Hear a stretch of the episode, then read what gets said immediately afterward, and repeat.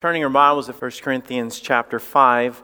Uh, he said in 1 Corinthians chapter 5, verse 1, we've already kind of addressed this quite a bit. It is common, it's reported commonly that there is fornication among you, and such fornication is so much named among the Gentiles that one should have his father's wife. And there's just gross immorality that was happening. And he was talking about fornication that was creeping into the church and was having such a big effect. And then he says something weird. He says, And you are puffed up. It's, it's not weird in the context, but it's weird if we just read that. It's like you are puffed up. Now, oftentimes when we read those words, we're thinking of somebody that has pride issues or something like that. And he says, and have not rather mourn. He said, You're not even broken over this sin. You're, you're doing this sin and you're just walking forward like it's no big deal.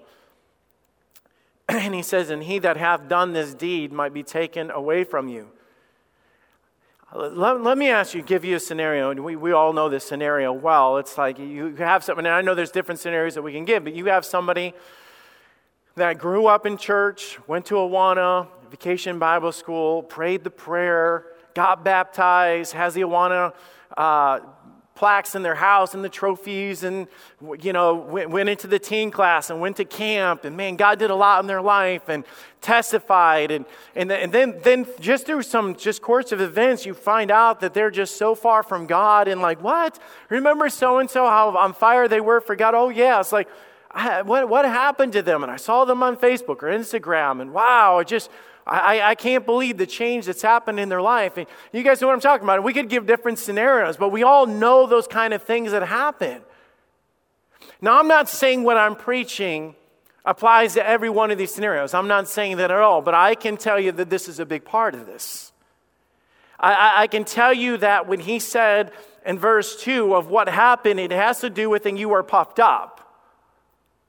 It's the application that it was cultural. It was, it was he's doing an illustration in this passage. And he's actually talking about making bread.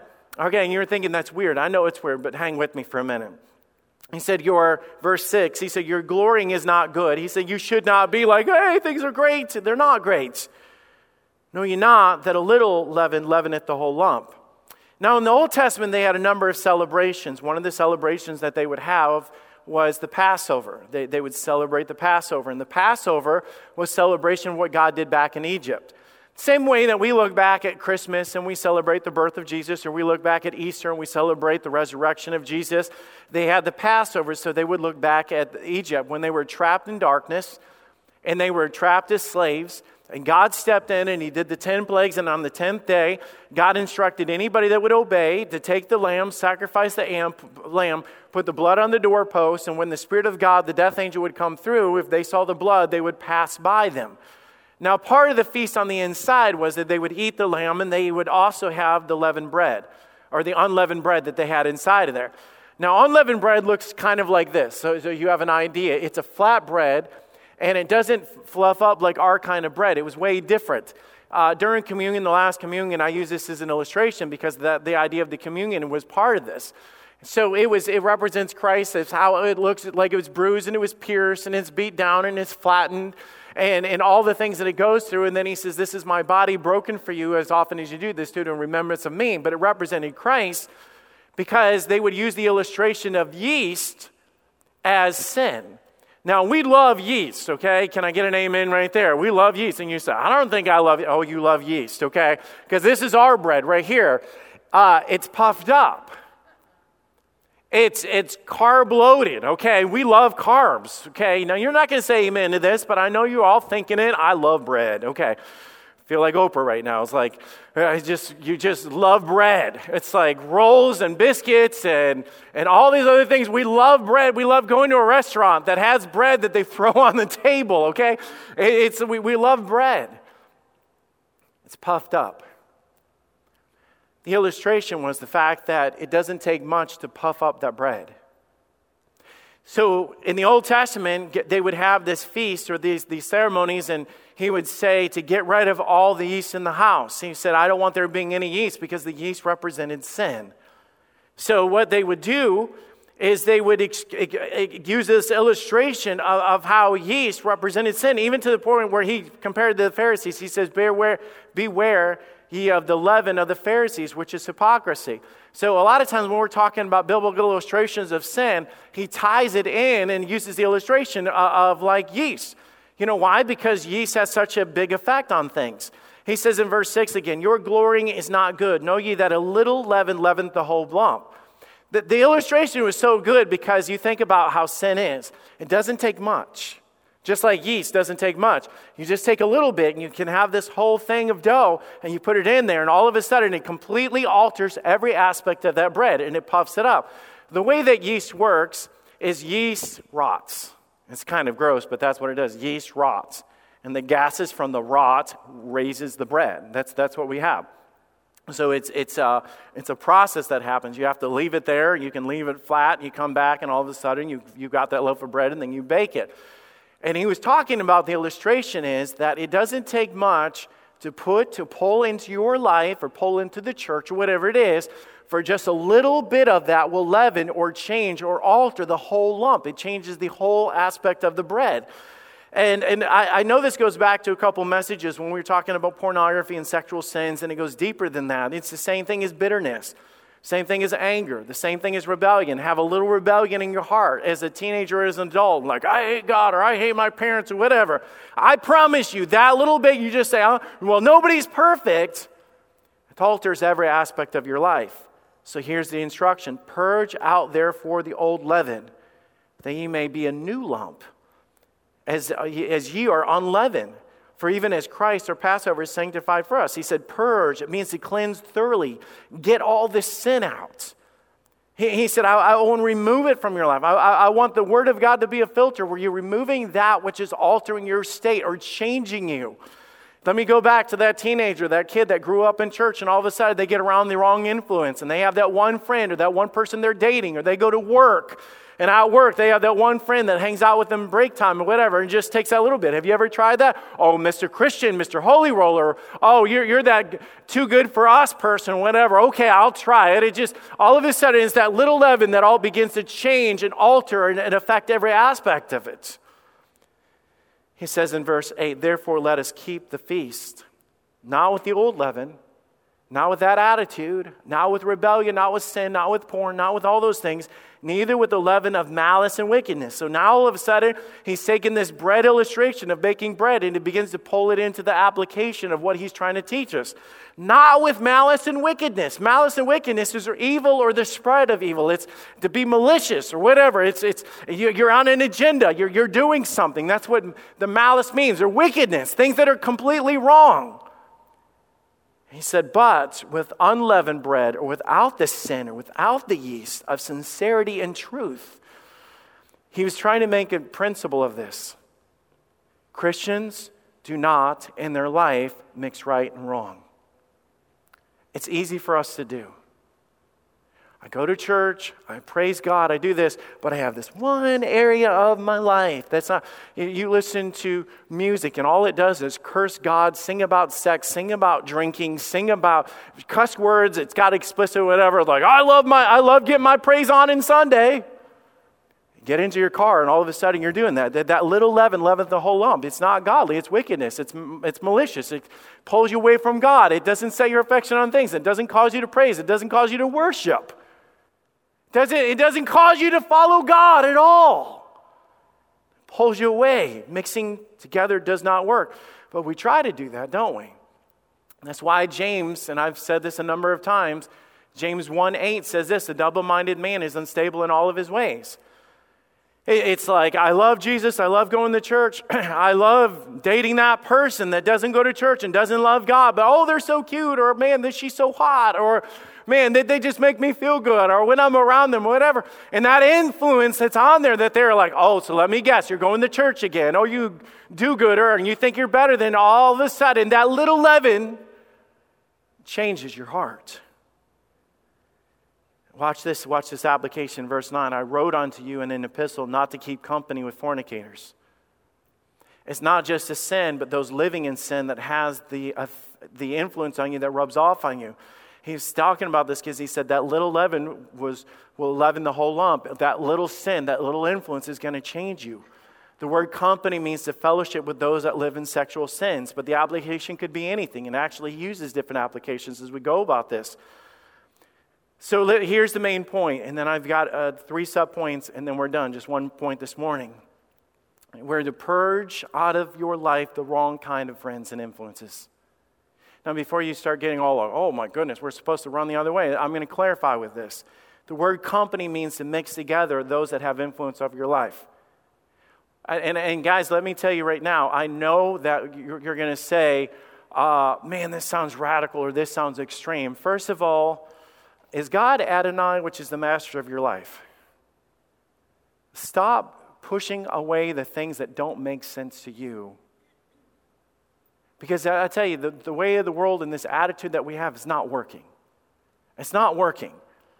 And let me explain this. It's, it's, we're talking about those that you're dating or those that have influence or those that you sit at the table with you or those that have uh, influence in your life. So let me just clarify this because Paul clarifies this as he's teaching this. Number one, we are to reach the lost. He said in verse 10, because as soon as you say, not the, not the fellowship with fornicators and all this, and you're thinking the whole world is that. I mean, everybody out there is doing one sin or the other. So he says, yeah, not all together with fornicators of this world. He goes, whoa, Stop before you run the other way and build a little cabin in the middle of the woods. And, you know, I just, before you isolate yourself and start raising your family in a bubble, let me explain this. Or with covetous, or extortioners, or idolaters, or the, he says, for then the, must ye needs go out into the world. He, he said, you need to be in the world. To be in the world, but not of the world. But the principle that he's teaching is man, the world needs Jesus and the world needs you. It's, it's not talking about rejecting those that are, are in the world. We're to go to the lost, we're to go to the darkness, we're to be the light of the world. Jesus ate with publicans and sinners. It's important for us to befriend them and to love them and to lead them and to have influence over them. It's important that we do that. It's important that we reach out to them and to be kind and care for them. But I'll tell you, Jesus didn't walk away with the influence of the world on him, but vice versa. This is why let your light so shine before men that they might see your good works and glorify your Father which is in heaven. Why does God use the illustration of light? Well, one thing, because light is drastically different than darkness. Uh, they don't mix together. You can't mix light and darkness together. You flip on a light, the darkness leaves. You flip off the light, the darkness comes in. You cannot mix light and darkness. You can't. Anytime there's the power of the light, it eliminates the darkness around it. That's the way that God created it to be. Because greater is He that is in you than He that's in the world. But I tell you, if you are light, there's a distinction. There should be a distinction about your life when you go to work. There should be a distinction about your life if you are a Christian in your friend group. There should be a distinction about your life when you are playing sports or those activities. You should be there because they might see your good works, that they might see a difference in your life and step back and glorify your Father which is in heaven. And how that happens is hey, I notice you always say no when we're going clubbing, you always say no when we're going to get together and do this. And they just, well, what's so different about you? That they might see the distinction. You know, the problem is when we talk about, well, we're not reaching the world today, well, a lot of times there's no difference between us and the world. We talk like them, we watch the movies that they watch, we have the attitude that they have, we get mad, we curse, we cuss, we do, and there's no distinction. So, what are they saying? I'm not talking about being a holy roller or, or just talking about being distinct. You see, Paul was explaining to them it's not a matter of the church of Corinth being in the in the city of Corinth. It's about the city of Corinth being in the church. You guys know what I mean by that? We're, we're to go into the world and be the light, but there's a problem when the sins of the world end up invading the hearts and the lives of those in the church. Something's wrong. Something's off. Something's not adding up. There's a problem. There's a problem. You say, well, the world doesn't hold to a godly standard. Well, they don't know the God of our standard. It's funny how Christians get so bent out of shape when the world doesn't do right. Man, did you see what Disney's doing now? Did you see what the world's doing now? Did you see what he goes? Yes, they're the world. Stop. Stop thinking they're going to walk around doing the right things. They don't know Jesus. They walk in darkness. They know not the truth. The, the, Bible has, says that Satan has blinded the eyes of those that believe not. But I, am telling we are to reach the world, but we're not, a, we're not supposed to have the world affect us or change us. Here's number two. Listen to me. We are to confront the saved that are slipping. And I, I, I know that this comes with a, the idea like we don't judge one another. Just listen to me and listen to what the Bible says as we get into this. Verse 12 For what have I to do to judge them also that are without? It says, what, what, what have I to do? Like the, the ones that are lost, I, I can't. It's, they're going to stand, every knee will bow before Jesus Christ. They're going to bow before Jesus Christ one day. Says, Do not ye judge them that are within. He's saying, I, We're not responsible for the lost, but we are responsible for one another. And I know this goes against contrary to what a lot of people think in their attitudes when it comes to judge not one another or don't be my judge or get out of my business. But he says in verse 12, he says, those were within. Within what? Within the family. He even says it in verse 11 if any that is called a brother. He makes it very distinct that we're talking about those that are part of the family, those that are connected, those, those that are part of my life, those that are part of my inner fellowship. We, uh, you, you talk about what the Bible says about fellowship, make application. We're called Fellowship Baptist Church. We're part of each other's lives. We interact in each part of each other's lives. That, that's intentional of what we're supposed to do. You say, well, it's none of my business. It's amazing how it is my business. It is your business if you're going through a hard time. I'm going through a hard time. Where's everybody? I need people to comfort and help me. You know why? I'm part of the family. And then you get off and you start doing it. Hey, I've noticed something. It's like, get out of my business. Who are you? It's like, whoa, wait a minute. So I'm there when I rejoice, and I'm there to back you up, and I'm there to celebrate when something goes wrong. But remember, we are the body of Christ. Can the hand say to the leg that I have no need of you? The, the, the, thing is, if I step on something in my house, I automatically do this. Ow! You, you know what I'm saying? It's like I, I, I hold whatever hurts because body, that God made the body to react to the hurts of the whole body because the body is connected to the body. Every aspect of the arm and the leg and everything else is connected together. We're to minister to the every parts of the body. God made us that way. We are in family, and family does not ignore the things in your life that will hurt them. It's like a parent being in a house and the kid goes into you know, the, the back room or they go into underneath the sink and they get out a thing of poison and they start drinking it in there. And I jump up to like stop them and they say, What are you doing? I can't be the judge of that. So, well, they're drinking poison. I know that's going to hurt them. Well, who are you to get in his business? You say, that's ridiculous. It is. Why? Because you know something, you see something that's going to hurt somebody else. You stop up and say, hey, baby, this, this is poison. You shouldn't be doing this. And, and I, I love you, and I'm not, I'm not trying to yell at you, but I'm telling you right now that what you're doing right now is going to cause harm to you. What would we describe that as Christians? Love. I love you too much to let you do something that's going to harm your life. I love you too much, and we're connected together. We're brothers and sisters in Christ. We have each other's backs.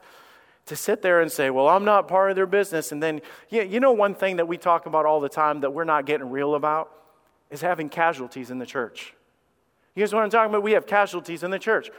Like, where's so and so? I don't know. They disappeared. It's like, well, where did they go? I heard they were in sin. Well, that's none of my business.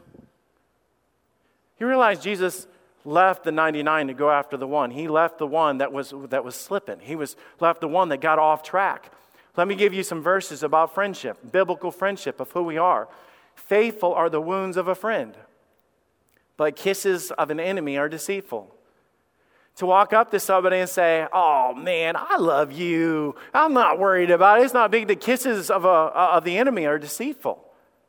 But faithful are the wounds of a friend. Hey, I'm going to I'm going to tell you right now, I love you. But the way that you're treating that person over there, that is not godly, man.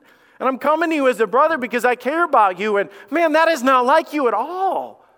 Man, we're close. I love you. We, have been friends for a long time, but I, am telling you, you the, the way that you yelled at your wife in there, dude, come on, that is not right. And you know it.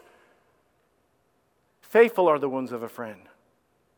In the same chapter, it talks about iron sharpening iron. So does a man sharpen the countenance of his friends. Do you know how iron, you sit there and talk about the application of this? The only way that iron can sharpen iron is iron has to come in contact Actually, that's not even fully true. Friction. It's not just contact, it's not just touching. But in order for iron to sharpen iron, it, that, that knife has to scrape across that other metal to knock off the rough edges. That's what they're talking about. Saying to make you better, to make you sharper for the cause of Christ, you have to come in contact with somebody that's close to you to knock off the rough edges. Iron sharpeneth iron. So does a man sharpen the countenance, the demeanor, the morality, the character of his friends. But a lot of times it's like, well, that's not my business. You know what we're doing? We're keeping the iron and the iron way over here and saying, I don't know why Christians are falling apart. I don't know why they got in that affair. I don't know why they lost their kids. I don't know why they got out of church because we're so afraid of offending people that we've gotten so far away from being biblical in the church of confronting Christians that get off track. Galatians 6 1, brethren, if a man being overtaken in a fault, you which are spiritual, restore such a one with the spirit, uh, the spirit of meekness. Consider thyself, lest thou also be tempted. Here's what he says Brethren, you know why he opens up the passage with that? Because he's talking to those that are within. Talking about brothers and sisters in Christ. If somebody's being overtaken in a fault, man, they've messed up. Man, they, they have a porn problem, or they have a gossip problem, or they have a rebellious problem, or they have a cussing problem, or whatever it is. If they've been overtaken with something that is not good, ye which are spiritual, and a lot of times we don't do it this way. Oh, we do it. I'll give them a piece of my mind. I, I, I, you're, you're so stupid, or you're so embarrassing, or I can't stand you, and that's why we stop talking to you. You know, it's done with attitude. No, he said, you know why the Bible talks about if you're going to confront these things, ye that are spiritual, that are coming to them with an attitude that I want to help you. I'm not here just to rip your face off, or here's my opportunity to voice my opinion, or I told you, or this is a long time coming because I know how you are. If you come to them in the flesh, you'd be better off keeping your mouth shut. Keep your mouth shut. They, don't, they, they need you to come to a spirit of meekness with the attitude of restoration, not an attitude of, I told you so. If we get serious about this, we'd have less casualties in church. Let me say it's the same thing. We talk about going to people, going to them. I, I, I, say this to the adult. If, if, you, if you see a brother or sister in Christ that are slipping out of church, call them up and just say, hey, I haven't seen you guys in a while. I love you guys. What's up? You see a husband that is not being faithful to his wife. Dude, what in the world? The way you were treating those girls and flirting like that, man, that is not right. You know it's not right. For teenagers to be around friends and them start having this attitude that, you know, it's like, oh, I'm going to cuss because it's cool. No, it's not. Wait, wait, wait a minute. That's not what we do. Call them out. The kisses of deceit are of the enemy. They sit there and say, Well, I, I don't, who am I to say? I don't care. It's not my thing. That's, that's, that's the, the enemy, the kisses of deceit. It's like, I'm going to let them keep doing wrong because the fact is, I don't want to confront what's right. The Bible says in Hebrews 10:44, and let us consider one another to provoke unto love and good works. The word consider is to take notice of each other. You know what my job, your job is? Not just my job, it says one another. It doesn't say preacher, it doesn't say pastor, it says one another. Let us, as Christians, provoke one another to, to poke, agitate, stir up loving good works. Love for God, love for one another. It's the two greatest commandments in the Bible.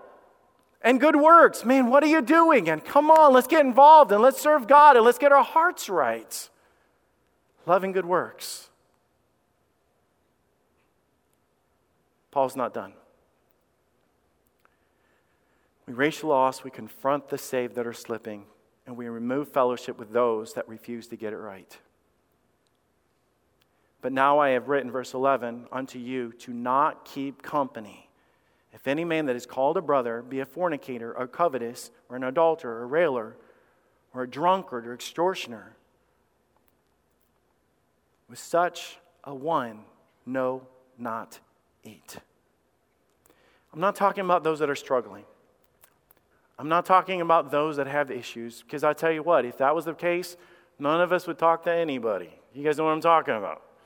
Every one of you have issues. I have issues. We slip up, we make mistakes, we struggle in life.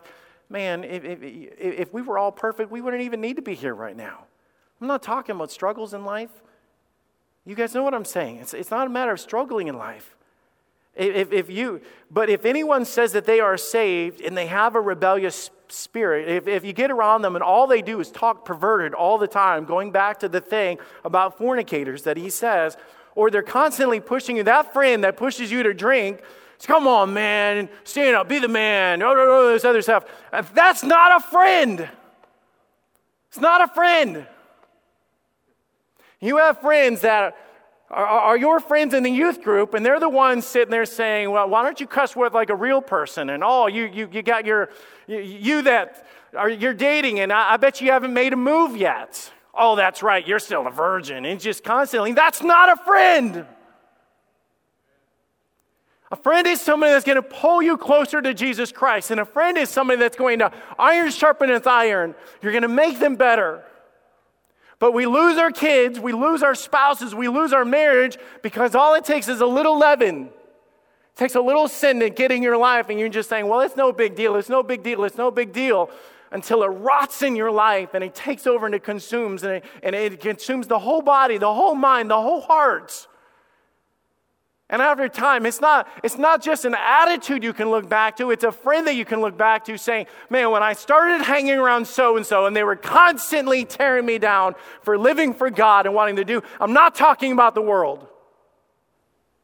I'm not talking about those that are slipping or struggling.